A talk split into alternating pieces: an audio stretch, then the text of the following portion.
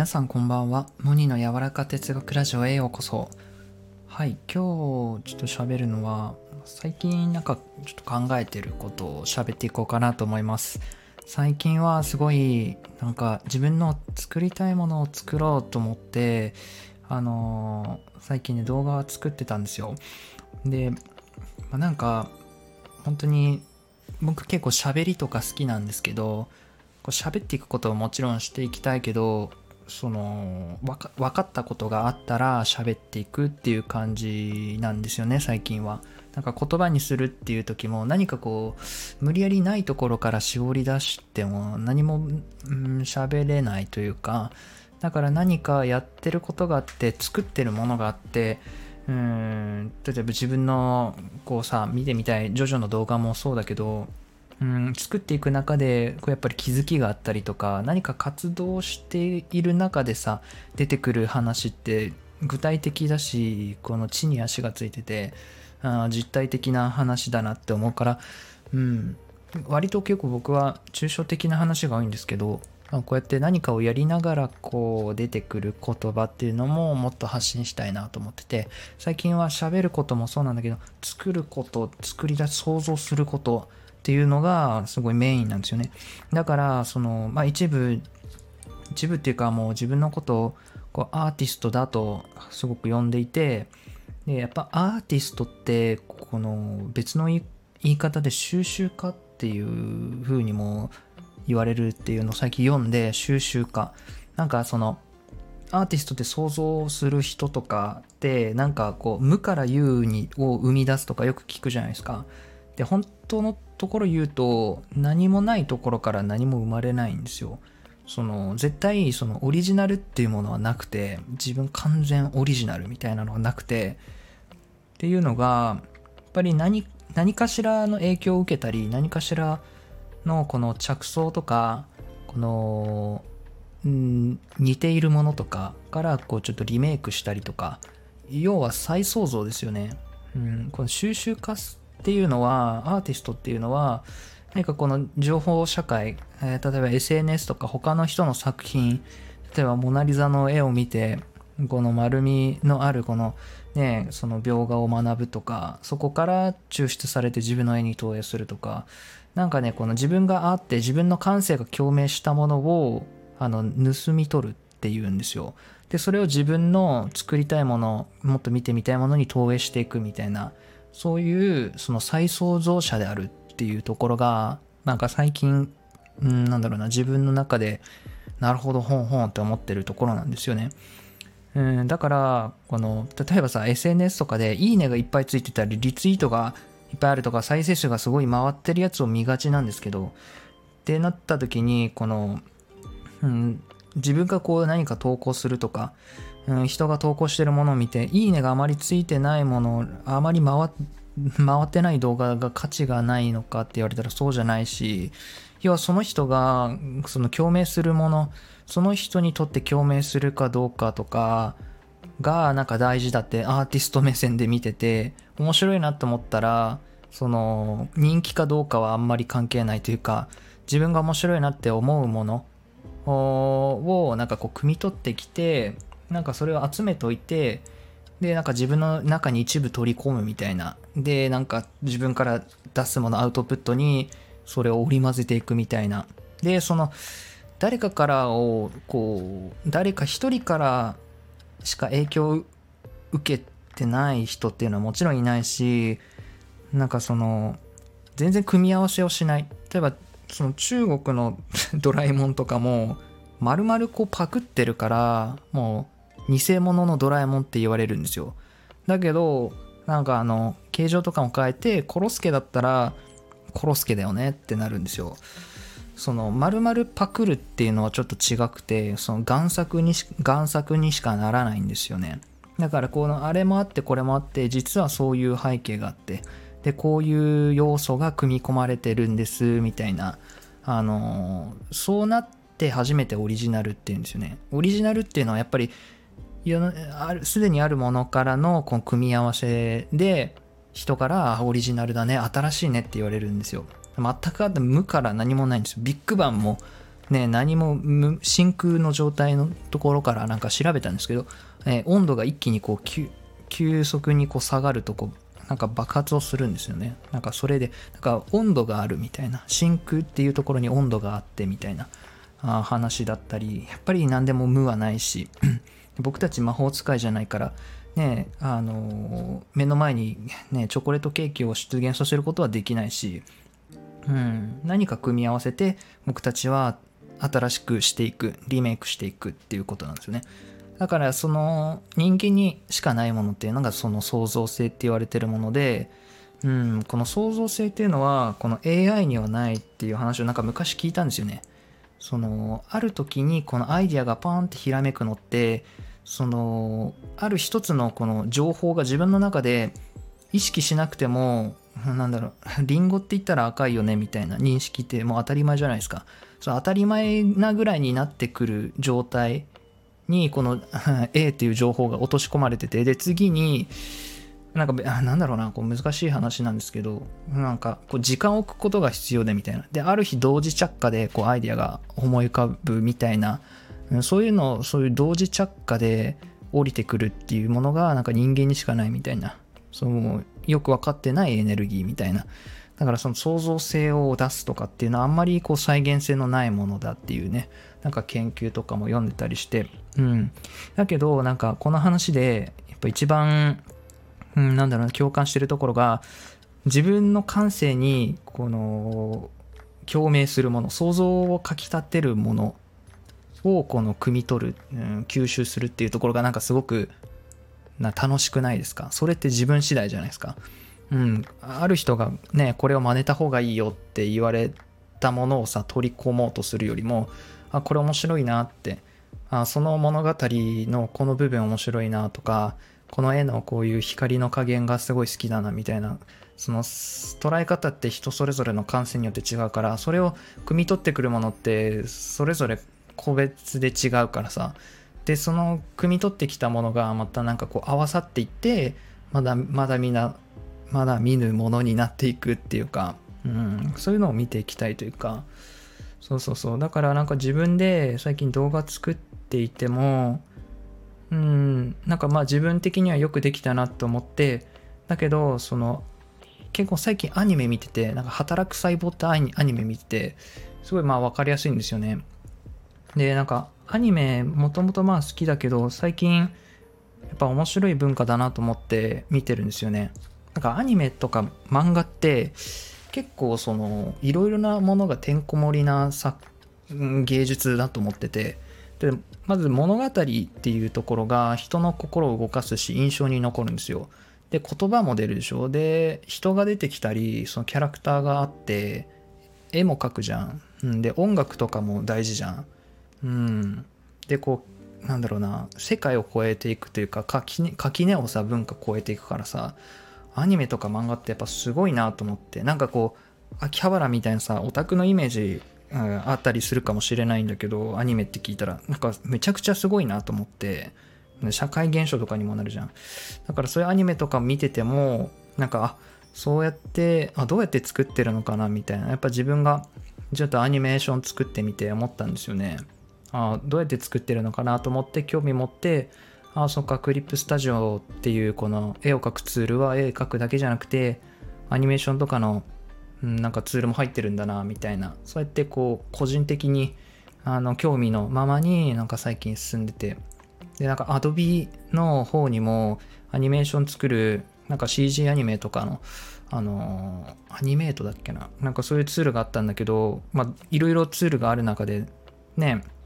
これ契約しといた方がいいんじゃないかなみたいなちょっと考えたんだけど今日。だけどただ Adobe 使いたいだけだよねみたいな。なんか僕なんか Adobe 使ってる自分がなんか好きだったりするんですねクリエイターっぽくて。だけどなんかそこは自分に必要なものだけをやればいいと思って下手になんかそんないろいろやっても結局使わなかったりするものだからサブスクリプションって。だからそのクリップスタジオでアニメーション作るそのなんだろうなツールがあるんだなっていうのを知れたのもなんか最近ああもっとなんか作りたいなみたいないう欲が出ててでそういうアニメとかも見ててあこうやってやるんだな僕だったらこうやりたいなみたいなのが見えたりしてだからなんか本当いろいろそうですよね。うんいろんなものから汲み取ってくるというか昔の人とかもそれそれこそあの自然の中からこう美しいものを見出してうんねエジプトの壁画にしたりとかなんかこう何石器をこう作ったりさあのするじゃないですか縄文時代とか。何かからこう着想を得て刺激を得てインスピレーションを得てからあのなんか何か作り出すっていう何もないところからないしでもなんか本当に今の時代たくさんの人の、ね、作品とか情報があの流れてくるので興味ある人はフォローしてこう見て聞いてって感じでなんかどんどんオリジナルにし ていきたいなみたいな。なんかそうそういうことをすごい最近考えてて。でなんだろうな。そうそうやって SNS を見るというかなんか SNS ってやっぱり諸刃の剣というか扱い方難しいなって思うんですよね。うん、っていうのもなんか最近考えててなんか SNS で割とまあモニの柔らか哲学では、まあ、自分らしさをこう深めていこうとか取り戻すとか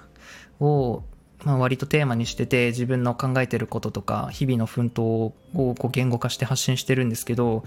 SNS でそれを共有するって割とこう矛盾してるところも出てきちゃうというかあもっと見てほしいなとか聞いてほしいなとかそうなったらこう自分のコンセプトというか、うん、何やってるか分かんなくなってややもすれば分かんなくなってしまったりね、えー、するなんかテーマでもあるなとか思った時にいろんなが取り入れるマインドだったり手放すマインドだったりがあってでもなんかさっき言ったあ自分が吸収できるところを汲み取ろうみたいなこの意識って割とこう創造的な意識というか競争的な意識を持った瞬間こうなんだろう崩れ落ちる自分がいるんですよね。なんかこうダークサイドに落ちるんですよね。でも創造的な意識ってこうなんだろうな愛が回るんですよね。こう敵対視しないというか競争的な意識ってこう敵対視しちゃうからさ。だけどそういう目でその創造的な目で見るとは素敵だなと思ったら純粋にこうなんだろういいねも 押すし保存とかするしみたいな。そうそう。なんかそれって多分 SNS 使う人の中でも少数なこう考え方かなみたいな。こうバズりたいとかこう承認要求がとかいう色が強い場所も多いからなんかそんな中で自分らしく渡り歩いていくっていうのはまあなんだろうな。まあ難しいというかでもまあそういうのに気づいちゃったから楽しい意味なんですけどね。うん。だから SNS もそうやって見てなんか抽出できるところを